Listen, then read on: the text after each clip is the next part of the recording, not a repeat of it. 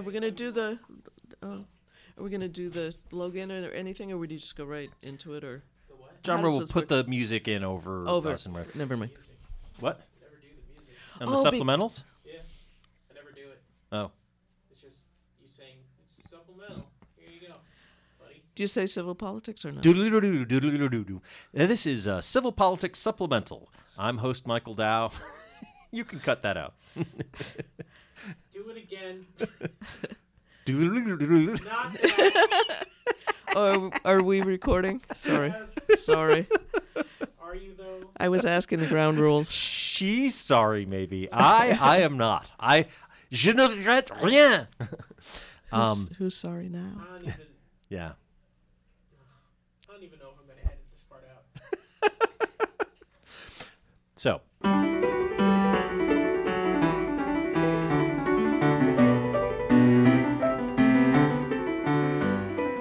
Hello, welcome to a supplemental episode of Civil Politics. I'm Michael Dow, and with me are Sue Timberlake and Jammer Roberts. Yep. Yo. And we decided that we wanted to talk a little bit without the pressure of the audience listening to us live or something. I don't know. We're in an undisclosed location. Exactly, yes. We're in our secret bunker. And I asked Sue and Jammer what they thought maybe we should look for. All right, so it's shaping up that there might well be a wave election, that the Democratic Party may sweep into power in Congress, in various state offices all across the country.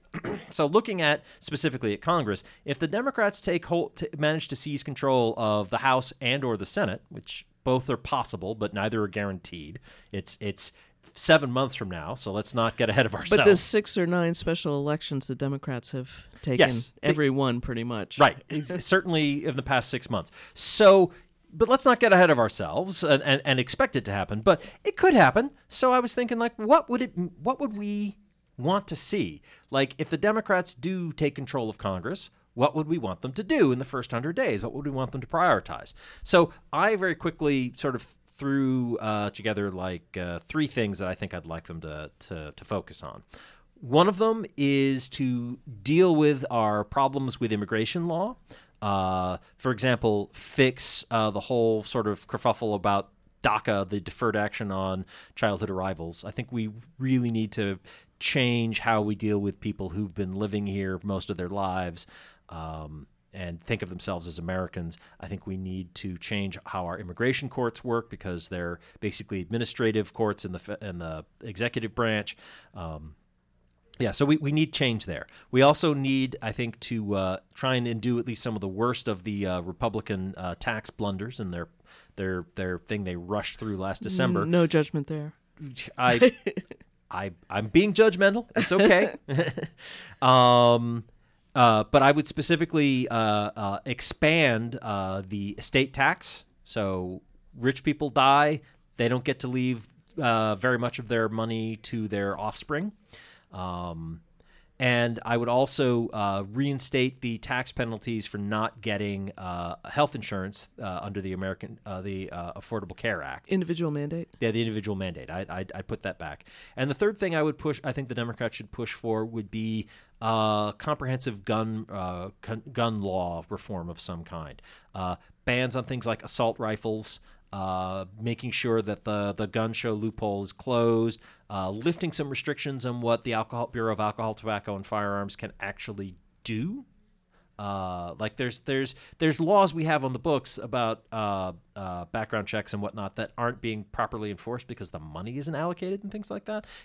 I don't understand all the details. It's complicated, but like there are laws that we say we should do that, and technically that's the law, but we can't. You know, like there are reasons why we can't do that, and for example, also allowing the Centers for Disease Control to carry on more research on gun violence. Actually, I think which has been fixed, right? I think that one was fixed. That's certainly a thing they're talking about fixing, but I would say, you know, nail that down and follow up on that. So those are 3 things I would push for I would want the Democrats to do, and if they don't do that, I would see that as a blown opportunity. And that's aside from I would like them to hold some hearings and to like the shenanigans of the Trump administration and whatever. But I mean, those are important, but they're not more hearings. But that's not a legislative goal. Like Congress is there to pass laws and do things like that. Stop with all the hearings and let's just let the courts do it. That's my opinion. We have all the senators and reps spend way too much time in hearings with different committees, eight different committees, and yeah. Well, that's fair. Yeah. But I mean, the Congress does have a role of oversight of the executive branch, and I certainly would like them to do that. But let's focus. I think it makes sense to focus on getting something done. Well, the laws they're there to pass laws. They're there to enact policy for the country. So that's what I think we should focus on. So, Sue or John, would either of you want to chime in there? They need to appoint judges. Well, they need to basically. There needs to be a push for more more nominations. Those do have to come from the executive branch. I know. That's why I said a push. Mm-hmm. Do something. To change that, but that's not really likely. That's one of mine too, but something that, I mean, honestly, in my opinion, there's not going to be a huge blue wave. I don't know if we're going to we're going to take back the House from the Republicans. I don't think. What do you mean we? You're an independent. Yeah, well, I'm through. I have to caucus with someone, right? That's true. So. Oh, what do you mean we, Kimosabe? Mm. Huh? Two of you against me? I have to caucus with someone. Oh, so, I say we because the conservative, the Republican leadership and the Republican leaders and the Republican legislators we have right now are pretty much opposed to everything that I believe. So. Yeah, so I can't. I have not seen anything from the Republican Party in power that has been good at all. That's, honestly, I get it. I totally understand. So, but yeah, I am proud to be independent. Like if there was actually a turnaround with the Republican Party and they weren't horrible, then I might actually vote for a Republican candidate. But right now I can't support an organization that supports stuff like that. I'm with you. So I don't think there's going to be a huge blue wave. I do think we're going to take back the Senate, but the House is up for grabs. I think there's going to be. That's interesting. I think there's going to be a shrink of. I think there's going to be more Democratic or independent Congress representatives. Representatives. But I think I would say that the Senate is going to flip 52. I think the House is more likely, but. The House, I mean, there needs to be a pickup of 24? 18 or something, 24. 18 to 24 seats, let's say. And there's going to be, there are some districts in some states that are going to be changing that will make it easier for there to be Democratic pickups, like in Pennsylvania. Oh, right, the court overturned. Exactly. There. And I don't really think that the special elections are bellwethers. Their individual races with local and issues. They're state level. A lot of them are state level and things like that. So it's that doesn't mean that there is a momentum. That means that there is an opposition, if that makes sense. Mm-hmm. Anyway, stuff that I think if there was a Democratic control over over the House and the Senate.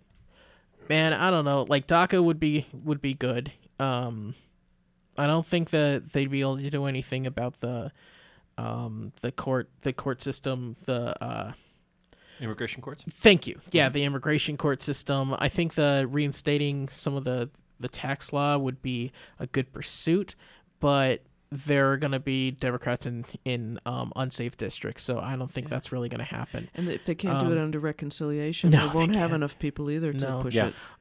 There's definitely not enough stuff to and if it's close, I don't think there's going to be 2/3. So pushing through. One thing that I think will happen if people do things right is gun control. Mm-hmm. I think closing the loophole is a very real possibility. Fix-nicks. The registry, something background, like that. Yep. I don't think that they're going to do anything with special types of weapons, because assault weapon isn't strictly defined. So they would have to define an assault weapon and then restrict that. And then also maybe restrict add-ons, aftermarket add-ons.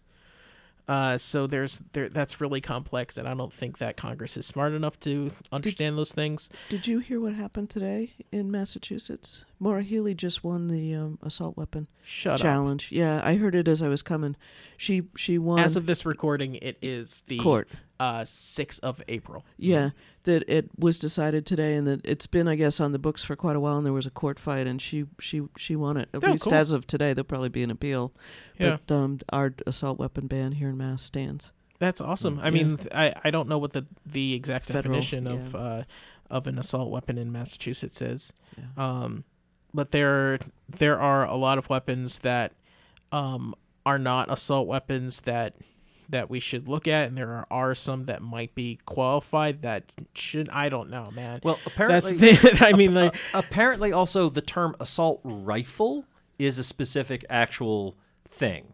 Like assault weapon is apparently like a broad nebulous term, but assault rifle is a specific kind of thing. Okay. And the AR-15, M16, AK-47, things like that, those actually specifically count. And and I understand basically military battlefield weapons like the AR-15. We did our show that where we talked about exactly how dangerous they are and the speed of the small bullet but very high velocity, and how deadly they are. It's one thing to say to ban people having rifles. It's another thing to say you can't have these really high-powered rifles that are extremely lethal. Right. We'll have to get her definition, because it broke today, and there's a definition that they use that I didn't hear about that. So. I can look that up and put that into the show notes for this for the supplemental. But I think that there is going to be some sort of gun control put into place. Hopefully it'll be sort of helpful, but I don't think that it's going to be incredibly comprehensive because like I said, there's not going to be enough people to overturn a veto. And so that would have to come from public pressure on the executive. So, I mean, stuff that I think that should happen,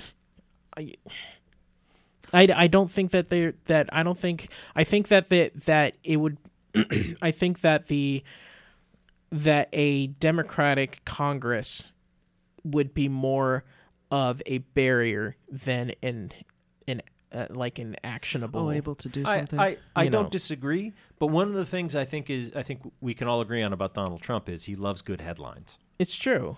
So if he can find some way to sign off on things or take infrastructure credit and get get a good photo op and smile and hold up his the big folder with his name signed in. He also likes headlines that are about him and things that he did.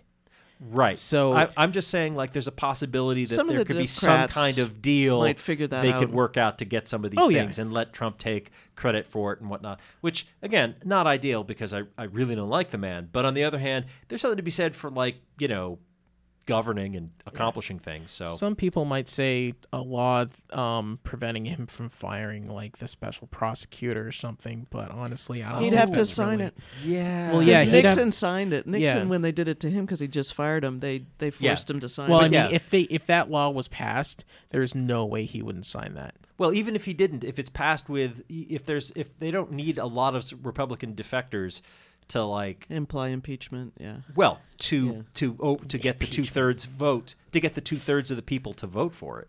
you know, and like they can overturn a presidential veto. So it's true. I mean, I'm just saying, like, if that law was passed, but an independent prosecutor like Ken Starr was back in the Clinton administration days can show you how that can go wrong. But at the same time, like he couldn't be fired.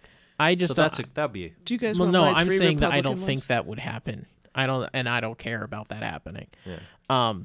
That like I said, like I can't really think of anything that I would like to happen that would be possible. Okay. So I mean, the hearings thing. You're sick of hearings.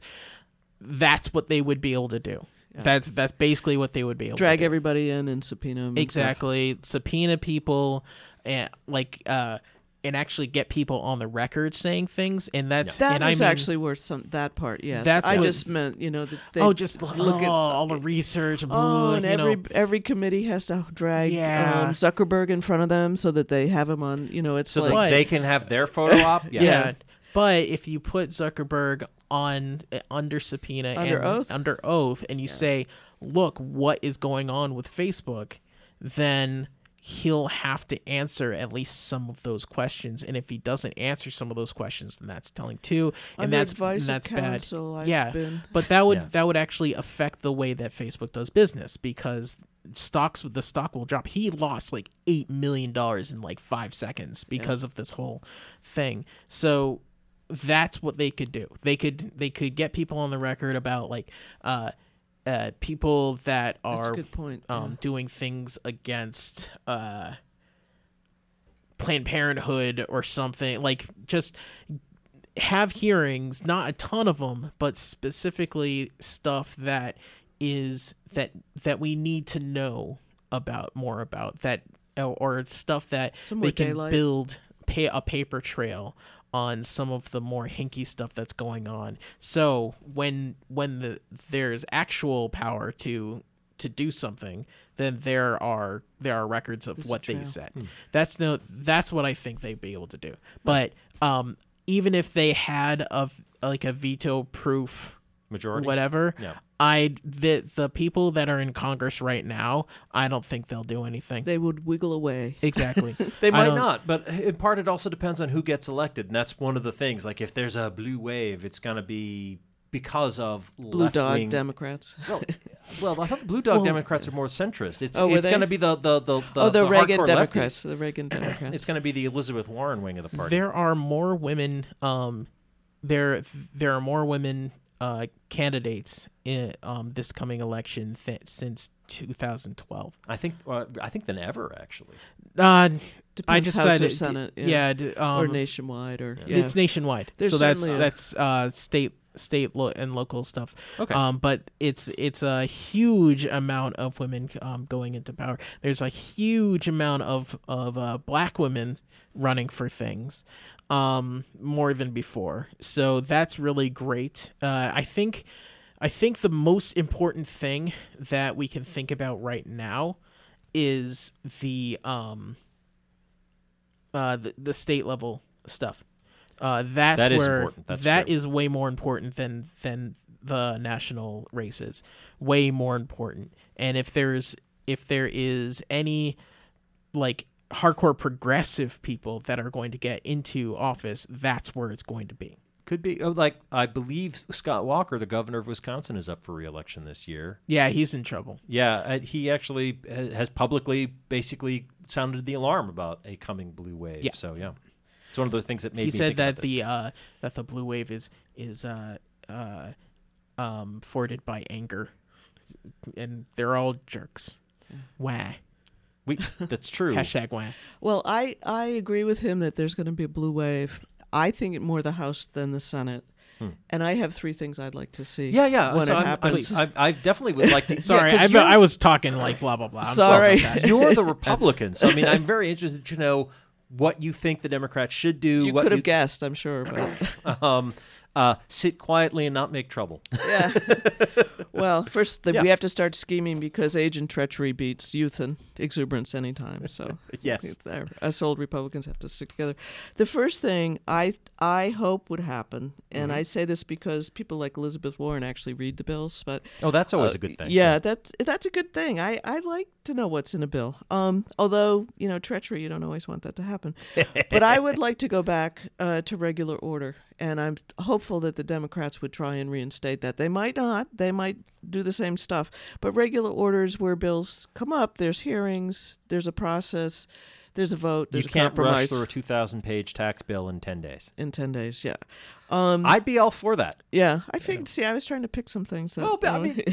And that's, by the way, so like we were talking on our regular show earlier about, that's what I mean about like conservative government, you know, like that's the, let's not go crazy. Let's take time and deliberate and think about things. I think that's small C conservatism. I think that's good for everybody unless you're in a crisis and you need to shove something through. I don't disagree, you know.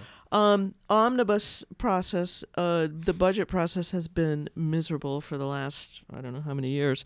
And they used to have like the 12 different chapters, you know. The 12 different segments, like this is for the military, Department of Defense and this is for... Yeah, I would like to see that back in a process where you actually can see it. I hope they don't bring back earmarks. People have been talking about that's the grease that's missing. Oh, I want earmarks back. Why don't you want earmarks back? I don't like Among them. Other things, they're a way to use power. Well, I know you like that. I like the negotiating and putting it in the bill, but I like it to be explicit so you know that it's helping Mass Mutual and not some other insurance company. But I thought that was part of earmarks. This was to say we are putting this aside and whatnot. I thought the whole point was that it's done in the dark. Well, but it still has to be come out in the open when they vote on it, doesn't they? No, it's not. Earmarks are not the same as giving some money to a district to build a bridge. It's a different process. That's why they took them out. Oh, but it's the secret grease. Yeah, it's more sub rosa than. Oh, okay. Yeah, because there's stuff in the budget where they say we're going to build a bridge in to nowhere, but it's explicit and it goes through committee hearings and does all that. The earmarks get tucked in at the end to make it go. To make it flow. And the third thing I would like, which actually I agree with John on, the way I'd put it is that they would pass a law that they must consider, as in have hearings, meet with, and vote on a president's appointment to the Supreme Court. I think that was the worst thing that ever happened. Yeah. And it's sort of along the line with judges, like I hope it's not all Democratic judges, but I think the process is treacherous. I think it's treasonous. I think what they did was treasonous. It was a tactic. It clearly seems to be legal in most people's mind, but there may come a day when we think it wasn't. It is legal in that, like, they all agreed that it was legal. Well, and it's the old thing, like, well, there's nothing in the rules that says a dog can't play baseball. Yeah, exactly. You were really using the Air Bud defense. Yeah. Well, whatever. I mean, what is that was that Air Bud was. The dog that. Oh, right. But right. That was basketball, though, wasn't it? Second movie was baseball. Really? Okay. Yeah. So, yeah. A reference you didn't even know you were making. Well, I just, yeah. But to put that sort of back on so that things are, you know, transparent and work, and the judicial nominees, whoever they are, get a process and an up and down vote. And if you have the votes and you can put them in, I think you should be able to. I don't agree with a lot of folks that are in Congress, but I think you have to go back to playing by the book. Certainly when it comes to the Supreme Court, like just to refuse to even hold hearings. That was almost like when Newt Gingrich gave the speeches to an empty Congress, you know, the empty room. Uh-huh. And, you know, it changed the whole way that people thought about it. It was much more treacherous and polarizing. Yeah. Well, and those kinds of shenanigans, by the way, you know, do happen both at the federal level and the state level. And a classic example of Democrats behaving badly was about 20 years ago, William Bulger, the shenanigans in the U.S. in the Massachusetts State House, where it's like, hey, we've got to work, you know, like we have to wait 3 days in order to like we can pass a law. So they basically said, right, and that concludes business of the day. Gavel. I now declare we are having a legislative day. Is there any business this day? None. The day is over. And like just, you know, within a minute, we've had 2 days. Yeah. And, well, that's not actually forbidden. Northampton does it all the time. So I guess it's okay. They're supposed to have a first, second, and third reading, and sometimes they have 2 or 3 readings in the same day because they'll lose the quote if they don't get it through. And it's like, that's not how that's supposed to work. It's supposed to be that way so that people in the public can come forward and say, exactly, by the way, did you notice that? Blah, exactly. Blah, blah. Yeah, so, and everybody does it because it's expeditious. But I'd like to go back. This is where I'm a curmudgeon, but I'd like to go back to more regular order, regular budget, and you know, really take care of the. Yeah, but that's what the strong person who's got a knows how to use power and is a bully will push their way through. Yeah, they will. They will. I just want to say two things. One, when I say I miss earmarks, I mean that once we got rid of those negotiating tools, there was a lot that ground to a halt. Oh, yeah. Totally. There was a lot that stopped. That's the thing. Like it's the taking away earmarks takes away a vital part of governing, which is greed, because that's how humans function. So it's funny. I agree with you. Yeah. Well, I mean, I don't want them back, but I understand why you want them back. I agree with you too. And you know, one of the ways you get people who have wildly different political views to get along is like something. Well, yeah, you know, it's like, but what's in it for me to go do it your way? Oh, okay, that's what's in it for me. $20 million. Iowa has a Navy base. It doesn't, but you know, so we're going to fund that Navy base in Iowa. That's the thing. Like, if you, and maybe someday it will. That this is something that I'd like them to do that is possible, making filibusters just the actual filibusters, like you have to stand up and stop things from happening. Yeah. Oh, like Rand Paul did and Nancy Pelosi. Exactly. Yeah. If you really want something to stop, then you have to do something. I would agree with that. They have to feel the pain. Exactly. Yeah. Like if you're going to grind everything to a halt, then there needs to be greed. That's how politics works. Like that's so we've lost not the checks and balances a little bit. Yeah, no earmarks and people not having to actually filibuster. A lot of the power has gone to the executive because Congress. It's not that power has gone to the executive. It has to go somewhere. Oh, they ceded the power. Exactly. Well, and you talked about you expressed some admiration for Lyndon Johnson and his ability to get things done. Yeah. Yeah. So, but one of the ways he was able to get things done was because he was able to cut those deals. And you know, John Boehner, for example, Paul Ryan. It's not that they don't have any interest in trying to do that. It's like they don't have the means to do it anymore. Yeah. It's not in the same way. Well, Boehner gave out checks from the tobacco company on the floor of the Senate. Right. I'm not. House. I'm not going to say John Boehner was great because. Well, I'm saying that was the power that he had at the time. I mean, that's the kind of power that he was using, which is pretty much. It was not his power. It was actually the tobacco industry's power. Right. And that's pretty corrupt, unfortunately. Yeah, it's referred power. But I mean, you know, like the idea of like. Lyndon Baines Johnson would make you feel the pain at home. Like if they had earmarks that were more transparent, I would. Yes. Then that's. But that's the beauty of them that nobody knows. Exactly. That I mean, there needs to there like the to make deals like this, especially with this much power behind it. There needs to be some sort of secrecy, because if you're going to do it in the hotel room, I mean in the $50 night. Well, that's the thing. Like the if I want a bridge in somewhere. And it would be helpful, but it would take money away from this district over here. Then, that person doesn't want to look weak, so they wouldn't vote for it, even though it would probably be in their best interest anyway. So if I could say, well, I'm gonna, and then they'll say, okay, well, then we'll just do this and this and this. Section A is for you and Section B is for you, and it's $2 million. That is working off someone's greed, because that's, like I said, that's how humans work. The legislation is not altruistic, and a lot of people really need to learn that. Yeah. You know, strong leaders know that. They know that you'll do something in your own interest. Politics is there's a pile of money that's the surplus our society has created, which we're putting into a pool to like accomplish sort of general public good. But what are we going to do with that? We're going to fight over how we're going to split that money up. Yeah. So no matter who gets elected, I don't care if they're like what gender they are or what color they are or anything like that.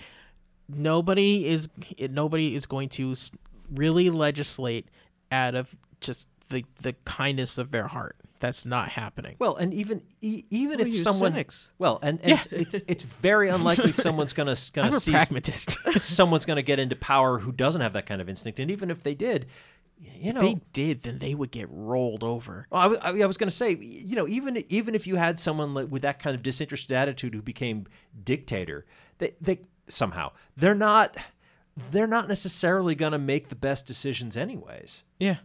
Because they don't necessarily understand what – it doesn't matter to them. It doesn't have the sense of urgency for them. They don't necessarily understand what people care about. It's easy to be like, oh, well, I want the best for people. Well, what does that mean? Oh, well, I'd like to have the final word, if that's okay. Well, you may have the final word. I just want to say this has been a special supplemental of Civil Politics, and the last word goes to the esteemed Mr. Roberts. Jeez, now. Sorry. My train of thought just went off the rails. I forget. Oh, sorry. It's about greed and people's inner pragmatism. Probably. So thanks for listening to this special supplemental of Civil Politics, where we've talked about what might happen if there's a Democratic wave election in 2018. Thanks for listening, and join us again for our regular episodes Fridays at 7 p.m. on Valley Free Radio. So long. This show is part of the Planetside Productions Network. For more information, please visit www.planetside.pro, and thank you for listening.